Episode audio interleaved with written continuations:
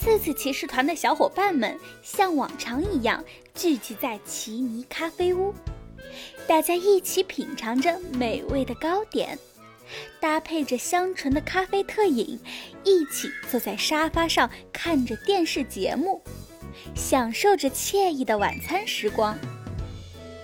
此时，电视上正在播放着古埃及纪录片，小仙儿不禁发出疑问。我的个仙儿啊！古埃及真是一个好神秘的国度啊！真希望自己哪一天能够有机会去那里进行一场冒险。雷宝说：“古埃及文化是人类四大发明发祥地之一，也是阿拉伯文化的源头之一。如果有机会，我也想去探险呢。”嘎啦说。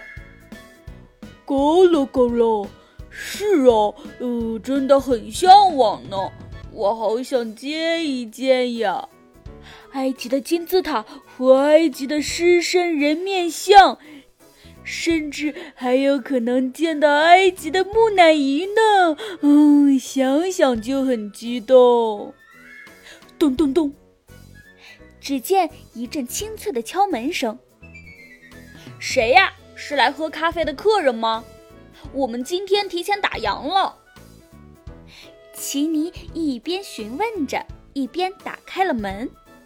诶，仙小道爷爷，怎么是你？只见仙小道爷爷汗流浃背、气喘吁吁地背着一个大箱子走了进来。奇尼赶忙帮助仙小道爷爷卸下了身上重重的箱子。伙伴们也围了上去，小仙儿把爷爷扶到了沙发上坐下，嘎啦递给了仙小道爷爷一杯冰咖啡。小仙儿叽叽喳喳地问道：“我的个仙儿啊，爷爷爷爷，这么晚了你怎么过来了呀？还有您背的箱子里是什么呀？”仙小道爷爷大口大口地把冰咖啡喝了下去。并长舒了一口气，感叹着咖啡的凉爽香醇。喝完咖啡后，仙小道爷爷心满意足地说道：“这个箱子可是我这段时间以来一直潜心研究并发明的仿真冒险家。”仙小道一边说着，一边打开了箱子。果然，小小的箱子里有大大的乾坤，里面有很多大家都没有见过的小物件儿。雷宝说：“哇哦，雷到我了好吗？仙小道爷爷，这些东西到底是干什么的呀？”仙小道爷爷说：“这个箱子叫做仿真冒险家。”顾名思义，这里面的东西啊，可以带领着大家进行神奇的冒险之旅。你们看，箱子里面有很多的水晶球，每一个水晶球里面都有着一个冒险挑战。比如说，这个是去恐龙时代的，这个是去未来科技的。呃，这个呢，呃，是去原始社会的，嗯，还有很多很多。小仙儿兴奋地说道：“爷爷爷爷，您刚才说的这些，我们之前都冒险过了，还有什么是我们没有去过更特殊的地方吗？”仙小道爷爷摸摸胡子，突然眼睛闪了一道光，他说道：“哦。”还有这个啊，对对对对对，哦，我刚才想起来，这个是我这两天最新发明的冒险水晶球，是去古埃及探险的。此外还有，还没等仙小道爷爷继续说下去，就听到了兴奋的尖叫声。雷宝大声激动地说道。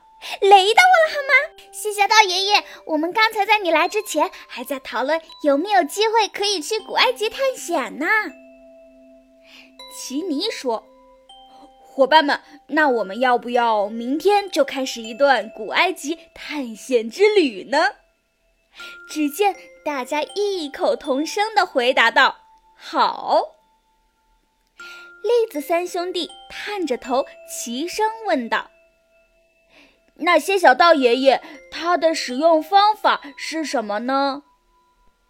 仙小道爷爷回答道：“既然你们选择了古埃及探险，那么我就把这颗埃及水晶球给你们。当你们想要开始冒险时，所有人只需要闭上眼。”睛，并把食指放在这颗水晶球上，同时在心里默念：“三、二、一，游戏开始。”紧接着，你们就会进入水晶球的世界了。如果你们在挑战中遇见了困难，觉得无法坚持下去，只要大家一起手拉着手，大喊“游戏结束”，你们就可以回到现实世界了。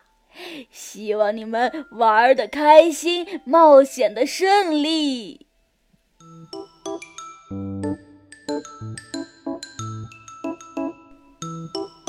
怀揣着激动的心情。大家纷纷进入了梦乡。那么，刺刺骑士团的古埃及冒险是怎样的呢？请收听下一集《尼罗河之神》。